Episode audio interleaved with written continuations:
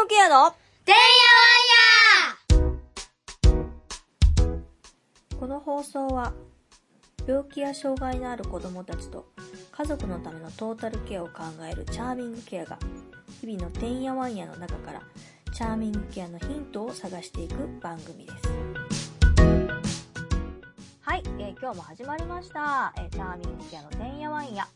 えー今週もですね引き続き一般社団法人がんサポートナース代表理事の片岡幸子さんにお越しいただいておりますよろしくお願いしますよろしくお願いします。お願いします。えっ、と、前回はですね、割ともうなんかうちの息子の話ばっかりしてすみませんね。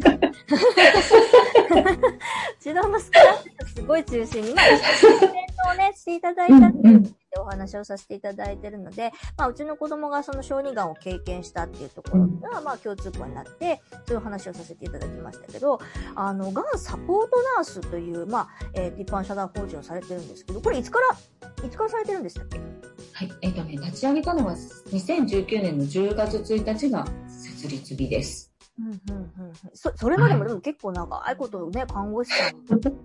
そうですね。二十歳で免許を取ったので、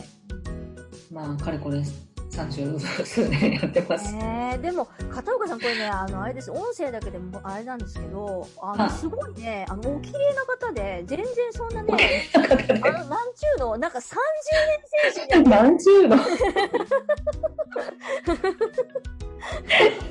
いやーありがとうございます。ちょっと背筋を伸ばします。本当に、あの、いや、孫いますからね。ねえびっくりしました、それ聞いたの。4歳ですよ、もう4歳。すごいなでも、その、一般社団法人、看護師さんがね、そうやって、うん。事業を、割とね、最近、ちょっと増えてきても、このコロナにうなっん。ちょっと多様になったっていうところがあってかもしれないですけども、看護師さんで何かこう別の事業をされる方って、私ちょろちょっと最近ちょっと知り合うようになりましたけど、うんうんそのコロナの前からですね、結局2019年っていうことは、ちょっと前ですね。うん。少ないんじゃないですか、看護師さんが何かを立ち上げようっていうのって。そうですね。まあ、多くはないかもしれないですね。しかもなんかね、いい年になって、どうしたのって感じなんですけど。いや、自分でもね、全然思ってなかったです、本当に。まさか、私はもうずっと、あの、まあ、最後はがんのね、方のケアがしたいな、そういう場所に行きたいなって言って、昔はホスピスとか呼んでたところしかなかったのが、この数年緩和ケア病棟がすごい全国に増えて、まあ、やっとその思いが叶ったのが40代になってからやっとこの40代半ばかな緩和ケア病棟に、まあ、行けることになってでしかも立ち上げを経験させてもらったっていうのはあるんですけどもうだからずっとそこで終わるのかなってそれでもいいなって思ってたんですが まあ49歳のある年にもうだいぶそのそれまでの過酷な不規則な生活がたたったのかもうある日突然病院に行けなくなりい。わゆるバーンアウトをしました。そうなんですか。そうなんです。でもなんかね、まあ、これも本当にもうそういう時だったんだなって思えたのがあのあっという間に元気になってしまってうん、休んだら？もう3日寝たら元気になっちゃって。いややばいこれちょっと病棟に戻んなきゃまずいって思ったんですけどまあその時の看護部長さんが「いやいやいや片岡さんそんなにね早く元気になるわけないじゃない」とかって言われてもうせっかくだからもうゆっくり休みなよって言ってくれたんですよね。でそれでもうなんかあそんなに言ってもらえるんだったらと思ってもう本当に甘えてなんか本当にボーボーってもうあなんか初めてこう仕事を考えない毎日ってなんか今までなかったなって思いながら過ごしてた中でなんか少しずつこう病院以外のところに目が向くようになってでそうこうしていたらなんかちょっと戻らなくてもいいかもしれないっていう思いになりでその極めつけの出来事が、えーまあ、今ちょっとあの法人の仲間も少しずつ通ってるがん哲学外来カフェっていういわゆるこう一般的にがんサロンとかがんカフェみたいなところに、まあ、巡り合うことになってそこに、まあ、正式に巡り合う、ちょっと前に私が一人でこう休んでる間に、ふらっと行こうかなと思ってたその場所が、まあ、たまたまその場所だったんですけど、都内にある、ある一角にある、あの、ガンカフェだったんですけど、そこで、たまたま同じテーブルに集った患者さんに、まあ、あの、もうその頃には私も一人でぼちぼち、なんかこう、がんの方のサポートしていこうかなと思ってたんで、まあ、そういうのを少し考えているんですけど、できたら皆さんのこれまでのあのがんになってからのこう生活の中で一番辛かったのっていつでしたってそれを教えてもらっていいですかって言ったら78人そこのテーブルに集ってた、まあ、たまたま女性ばっかりだったんですけど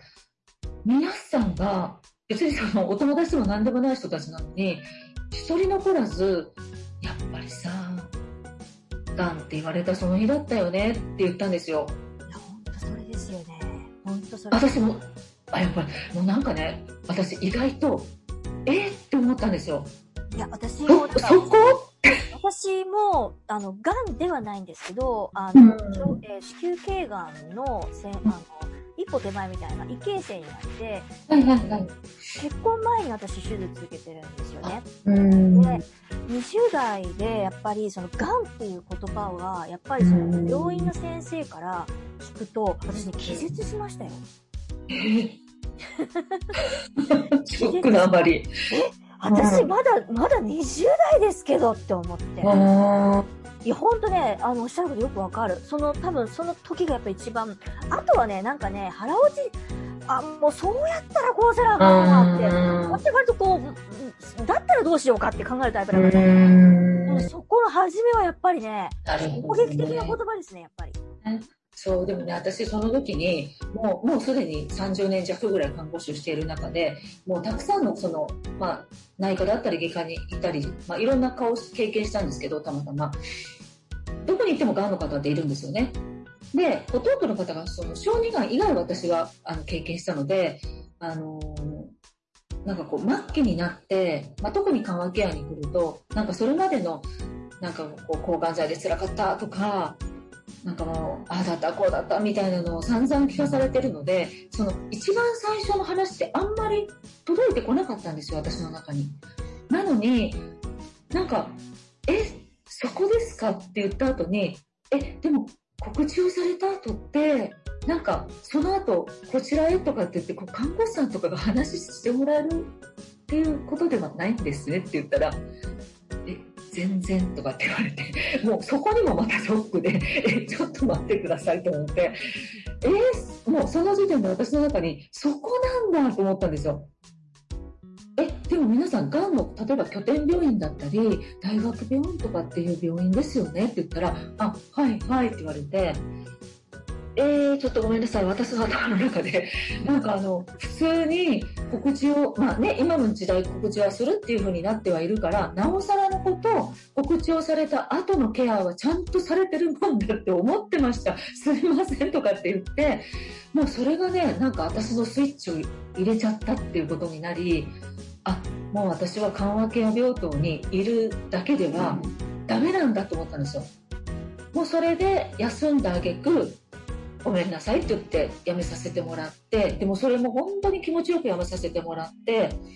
で、さてどうしようってなった時に、あの、食べていかなきゃいけないので、一応その副業できる場所どこかないかなって探してる中で、たまたま私の Facebook にポーンと上がってきたのが、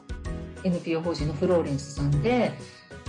えー、病児保育やってんだっていうのがちょっときっかけで、ちょっと説明会にでもじゃあ行ってみようかな。もう私も結構疲れてはいるから、そのがっつり働くってそもそももう嫌だよねと思ってたんで、まあちょっとリハビリがてら週3とか週4働けるかどうかも含めて、ちょっと説明会行ってみようと思って行ったところ、なんか、あ、そっか、子供が中心のその授業なんだなっていうので、あ私はもう子供すごい大好きだし、保育園にも働いてたことある。もうあの頃本当はなんか、一番なんかこう、あまりストレスなくって楽しかったなみたいなところから、ああ、でも障害持ったお子様とかなんだと思って、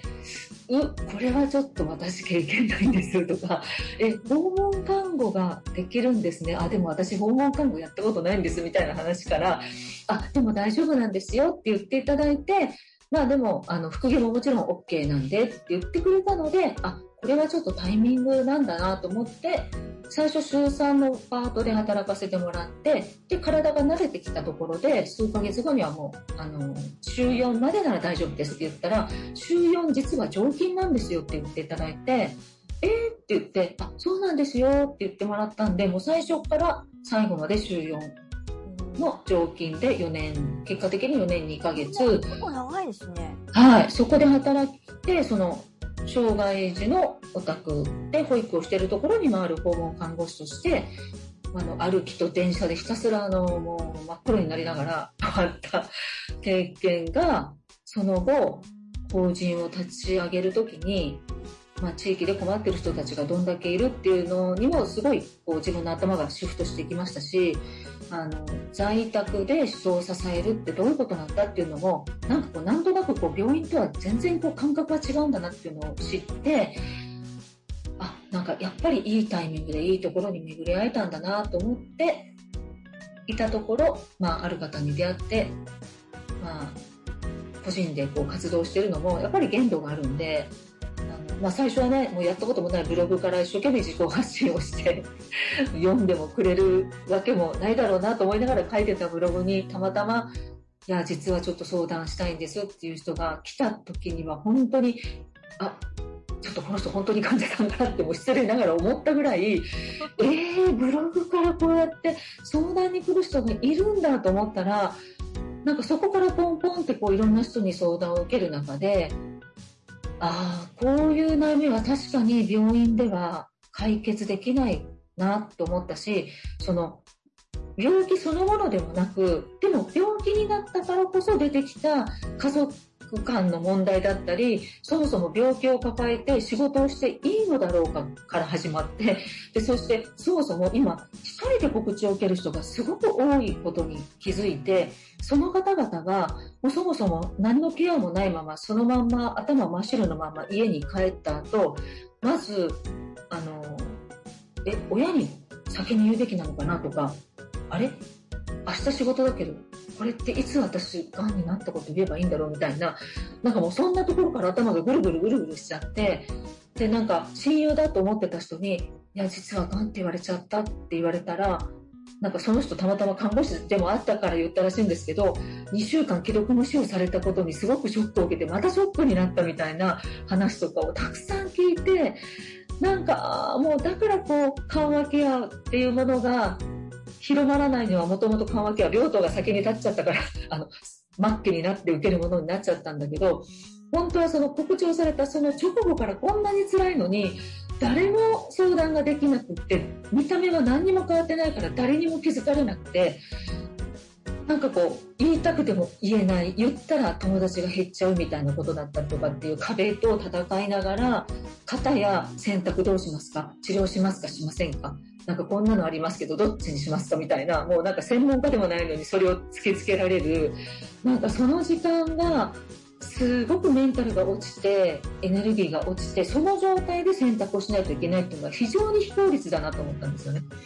本当そうですね。いやもうめっちゃなんかもう私、私自身もそうだし、うち父親もそうだし、子供もそうっていうね、うん、そのがん、がんにやっぱちょっとまつわってるところすごくあるので、うん、うん、うんってすっごい思いますね。あの自分はそこまでそのなんだろうその直接的にがんではないかもしれないけれども、うん、やっぱりがんという言葉が出てやっぱ衝撃を受けてあの倒れましたし、うん、でしばらく気失いましたからね。で病院に連れて帰って 寝てね。もう嫌でしたよ。で、若かったし、まだ20代だったから、どうしようって思ったしね。ねあの、こやっぱ子供も産んでない、結婚もしない子供も産んでないって言ってたから、あのね、子供見んのすごい嫌だったんですよね。すごい好きなんですけど、もうね、子供見るのがもう辛くて、うんかもしれないって思ってね、産んだんですけどね、結果的に。結果は結果じゃないですよ。もうそんな、本当に、どうするのかな、本当に。そう。でもそれでも、まあたまたまね、声をかけていただいた方がいて、法人とか作れば、もっとこうね、一人で頑張らなくてもいいよねっていうところから、まあ、立ち上げて、今、養成講座をやりながら、まあ、全部手作りなんで、もう本当にこれが、3期目がもうすぐ終わります。もう本当に、あの、一、一看護師が、なんかこう、法人立てる、いわゆる起業するっていうにあたって、なんか、ある時期は、え、なんか起業、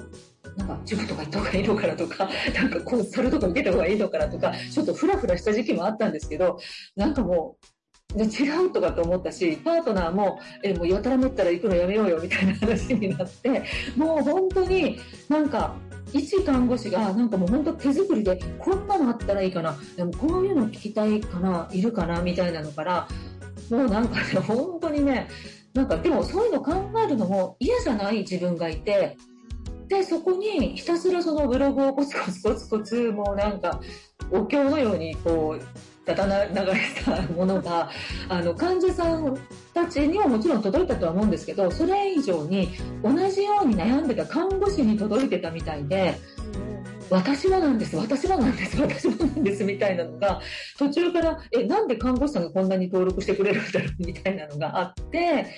じゃあって言って、まあ、養成講座を開いたら、まあ、それがたまたまコロナとかぶってしまい、あもうどうしようもないからもう全部オンラインにしちゃえと思ったらそれが功を奏してもう遠くは沖縄から、まあ、今度は4期生は札幌にからまた初めてこう申し込みがあったりとかしてもう本当になんか全国各地から同じようになんかこう自分がやりたい看護が病院の中じゃできないっていうのにこうもうふつふつもやもやしてる人たちがしかももう結構なベテランの人たちなんでそのこれから先もう散々こう疲弊した状態でもっとなんか体を酷使することはできないし、でもなんか看護師は続けていきたいんだけど、今のままじゃもうなんか疲れ果てて終わるのかみたいな、先の見えない、なんか先が全然明るくない看護師生活でいいのかみたいな人たちが、なんかこう、吸い寄せられるように 集まってきて、まあ、揃いも揃って皆さん自己肯定感だだ下がりの状態で来るんですけど、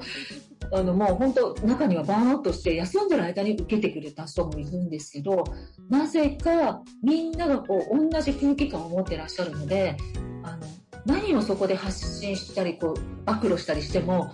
なんかこう批判する人がいないんですよね。いや、私もそうだった、私もそうだった。いや、でもなんとかさんってこういうところすごいじゃないですか、みたいなところをみんなが言い合える場になって、それが一人一人の結果的に薬になり、卒業する頃にはなんかみんな顔色が変わってて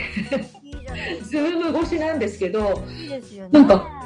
みんな元気になってるよねみたいなことからじゃあもう一人一人が一看護師としてその困ってる人たちから選ばれる存在になろうよっていうことで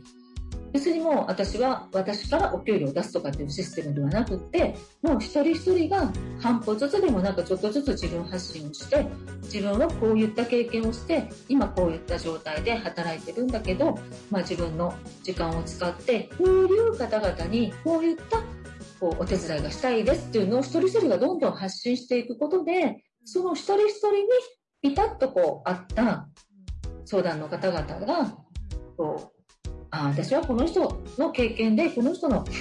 だったら自分のこう辛さが分かってもらえるかなみたいなところでマッチングしてもらってあのコツコツこその人に合ったケアをじっくりやるっていう方法をもう地味にとにかく続けていこうと思ってやっていますね。でも今ちょっと一人あのある女性の40代の患者さんがと今もう1ヶ月以上交換日記というものを通して まあそれ看護師さんに向けにやってたんですけど最初。あの看護師さんも結構ねこのコロナとかでもうくたくたになって心がちょっとねもう本当にやばい状態になってて、まあ、そういう看護師のメンター役もやってたんですけどその中で日交換日記をしようって私が提案をしてあの、まあ、離れているので会えないからえっと、自分のノート1冊作ってもらって、で、毎日毎日も自分と向き合ってもらうんです。もうとにかく。もう最初は、あれな何書いていいかわかんないです。終わりみたいな人もいるんですけど、あ、でも今日はちょっと疲れてるので、パスでお願いしますっていうのもあるんですでもそういうのも全然ありだよって、とにかく1日5分でもいいから、なんかこう、ノートに向き合う時間を作ってもらうと、どんどんどんどん皆さん、自分の、しかも自分の字で書いて、それを喋って LINE で送る。そこに私が返事をするっていうのをずっと繰り返すんですよ。そうすると、私一言も答えは出さないんですけど、みんな自分の中からだんだん答えが出てきて、それを自分で言葉にして、また文字にして、それを見るもんだから、字も変わってくるし、で、その前に書いたのをあまり見れないとかっていう人もいるんですけど、なんか振り返ると、えー、最初こんなこと書いてたんだみたいなところから、どんどんなんかこう、自分を許したり、自分を認めたりしているうちに、周りに感謝をする気持ちが出てきて、で、たまたまある患者さんにそれをちょっと、今の、今のタイミングでちょっとやりたいなと思って声をかけたらやるっていうことで、まあ、いわゆる再発されてた患者さんなんですけど、まあ、私が昔一回ちょっと関わってた患者さんで、実は再発しちゃってって言っても、もういい加減ちょっと今回ダメかもって落ちてたので、まあ、それをちょっとこう持ち上げる方法はないかなと思って、まあ、たまたまそれをあの提案したら、もう毎日書いてくださって、で、手術、この間終わったんですけど、手術までにもうすごいメンタルが上がって、なんかもうこれ、ね、コーチングみたいなところもありますね。うんうんうん、うん、そうですね。うんうん。あの、うん先々週かな？えー先々週じゃない、前々回に、えっ、と、うんゲストでね、来ていただいた方が、えっ、とね、ディスレクシア、うん。あの、ディスレクシアって、まあまあ、えっ、と、識字障害ですよね。あえっと、まあ、お子さん持ってる方で、あ。まあ、うん。まあ、その、発達障害のデコボコみたいなところの、いいところをうん伸ばす、えっ、と、うん実行基礎、脳の機能、なんか実行機能っていうのがあるんですって。あ実行機能を伸ばすコーチングのその手法を使って実行機能を伸ばすあの団体を立ち上げられたんですけど、そこと今私話聞いててすごい相通ずるものがあるとうなんだ。うん、やっぱその弱ってる時とか、うんうんうんまあそのデコボコもそうじゃないですか。いいところもあるけど悪いところがすごく気になるわけじゃない。うんで、それを別に答えは出さないんだけれども、うん。自分でこうずっとそれに向き合うんです話をそうそう。ほんなら、めっちゃ大事。あの、積みあ、あの、上がっていくって言って、めっちゃ大事。もうそれ、イギリスの方でそういう手法があるらしくって、で、そのイギリスの手法を日本に持ち込むって言って、で、えっ、と、この6月かな団体立ち上げられたんですけど。すごい、あの、相通ずるものを感じますね。いや、いや、本当に聞いてて、うちの子は、やっぱりその、小児がんが経を経験したからゆえに、やっぱりその、デコボコみたいなのが出てきて。いいところ、悪いところ。で、で、その、やったことがすごい似てるんですよ、結局。うん。うん聞くしかできないんですうよね。んうん、もうや、できること、まあ、変われないし、うん。やっぱり痛さ、しんどさっていうのは、やっぱりその当人しかわからないところそうそうそうそう。あのーな、何度聞いてもちょっとわからないところがあるので、うん。やっぱ話をもう聞聞き出すというか、聞くうんしかできない。多分それが良かったんですよね。ずーっとやってたっていうのが、そのね、実行機能の話もそうだし、今、片岡さんの話されてるのもそうだし、そそう、すごいあ相通ずることで、あの、う。私まんまやってたんです。知らない間にね、手探りで、私も手探りなんですけどね。手探りですよ、本そうそうそ当う。に。いや、なんでこれね。うん。やっぱり、でもそこにみんなで行き着くんだなって、今、話聞いてそう。もう結果がすごい現れるんですよね。もう1ヶ月ぐらいもう真面目にやってくれると、もう1ヶ月足らずで、もうだ、もうなんか大丈夫ですみたいな感じになって。そこはあの持っていくまでに人間関係がでもで,、出来上がってあ、そうそうそうそうそうそ。れは難しいってとこすごいあるかもしれないけれどうも、ん、うん。本当おっしゃる通り、すごくね、真面目にやってくる、真面目に向き合えば、ああの、結果じゃないですけどね、あのそう出てきますよね。うん。で、今度、その上がった状態で見える景色って変わってるはずなんで、あの、そもそも言動が変わってきますし、うんうんうん、変わってる変わってる自分に合わない人と合わなくなるんですよね。みんなうううんで、あの、俗にちょっと流行り言葉みたいなあれだけど、引き寄せみたいなことが、うちの卒業生もなんか次々に起こっていて、ちょっともう怖いんだけどって言って、怖いけど、怖いけど、あそれ使っていい？って言ってるんですけど、もうね、本当私がそこが一番嬉しかったんですよね。受けてもらった人たちが、なんかみんなその、その人に合った方、なんかこう、環境に身を置けるようになったっていうのがすごい嬉しくて、泣きそうでしたもん。なんか自分でやるときに。いやね、本当にうん。なんかもっとそういう元気になった、ななった状態でケアを提供できる看護師を地域にコツコツ増やしていきたいなと思ってるんです。またその、なんか内容を、なんかどっかで、こう、ちょろ、ちょろっとでもいいから見れたりしないんですか？なんかほら、あの、通信講座とかあるじゃないですか。試しでちょっと10分ぐらい見れるみたいな。あーあ、えーっとですね、あのー直接的な講座はやってはないんですけど、あの、そこでやったワークとかで、あの、やってる部分をちょっとダイジェストでお見せしたりとか、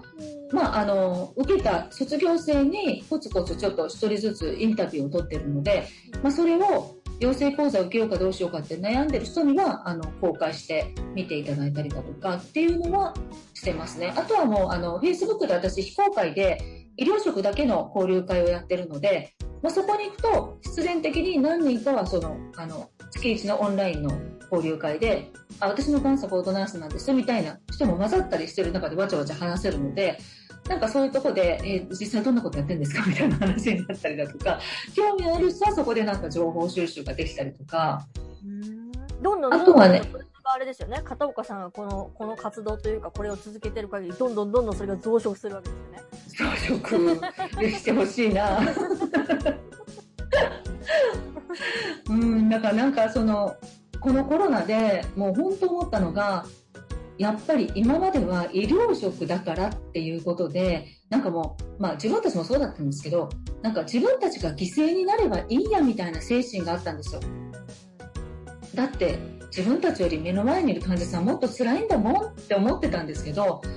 なんかその医療職の犠牲の上に成り立つ医療はいつか崩壊するっていうのを今回見せてもらったなと思って、やっぱりなんかその、て本当に質の高いものを提供しようと思ったら、提供する側が元気じゃないと、結局なんか、あれだけしかできなかったみたいな、結局またそこで後悔が生まれて、全然自己肯定感は上がらないし、そんな人からケアあなたは受けたいですかっていうのを聞かれたら、いや、受けたくないですって 思うんだけど、でもなんかもう昔から、そのなんだろう、患者第一、患者第一みたいなのを刷り込まれているので、患者第一イコール自分も大事にしなきゃいけないよっていうところがごっそり抜けていくから、あ、とにかく私たちが何もかも生活も自分も子供を何もかも犠牲にして頑張ってる自分ってなんかやっぱり看護師だよねみたいなななんかちょっとねそこになんか美徳みたいなところを感じてしまっていたがゆえに結局もうどんどんどんどん倒れるか医療職が増えちゃって現場はもうアップアップさらにアップアップしてるみたいな。お母さんの現状ともちょっと似てますね。家庭で言うとやっぱお母さんそういう風になりがちじゃないですか。そうそうそうそう。私なんかでもね、割とそういうところあって、うん。私さえこうやれば、なんとかね、こううん。超えられるんだ、みたいな感じでいますけど、私もそういう感じであったけど、あの、結局しんどいとか、そういううのがん。人間なんだから、そうある。わけで